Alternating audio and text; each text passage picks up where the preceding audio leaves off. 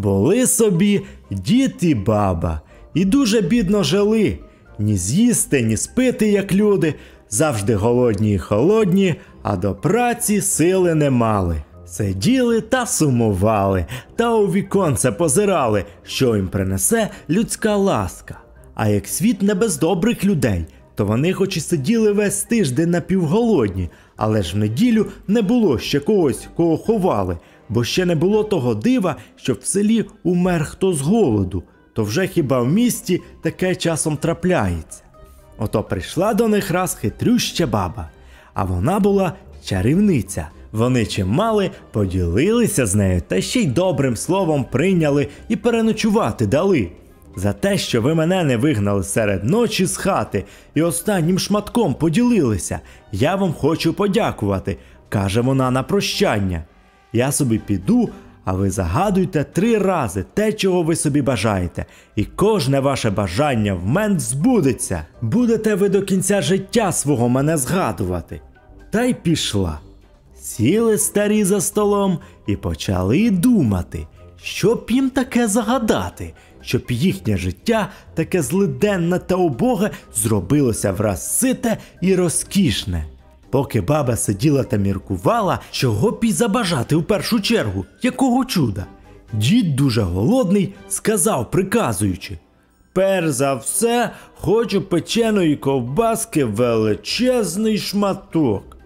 Аж ось дивиться, з комина спускається кільце ковбаси, завбільшки з мотовило, та такої рум'яної, аж дух приємний по хаті.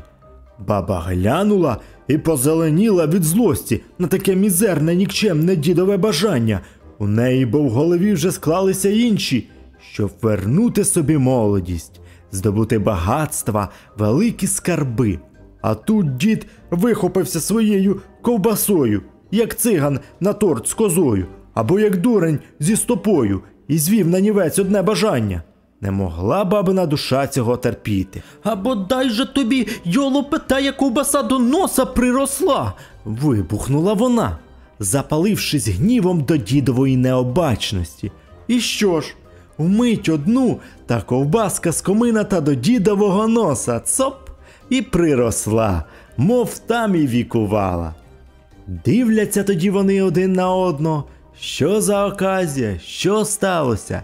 Дід, що завжди такий пристойний здавався бабі, неначе і старий ще, хоч і з сивою бородою, тепер з ковбасою біля носа, то ж чиста строхопуд якийсь, що й дивитися гидко, не те що.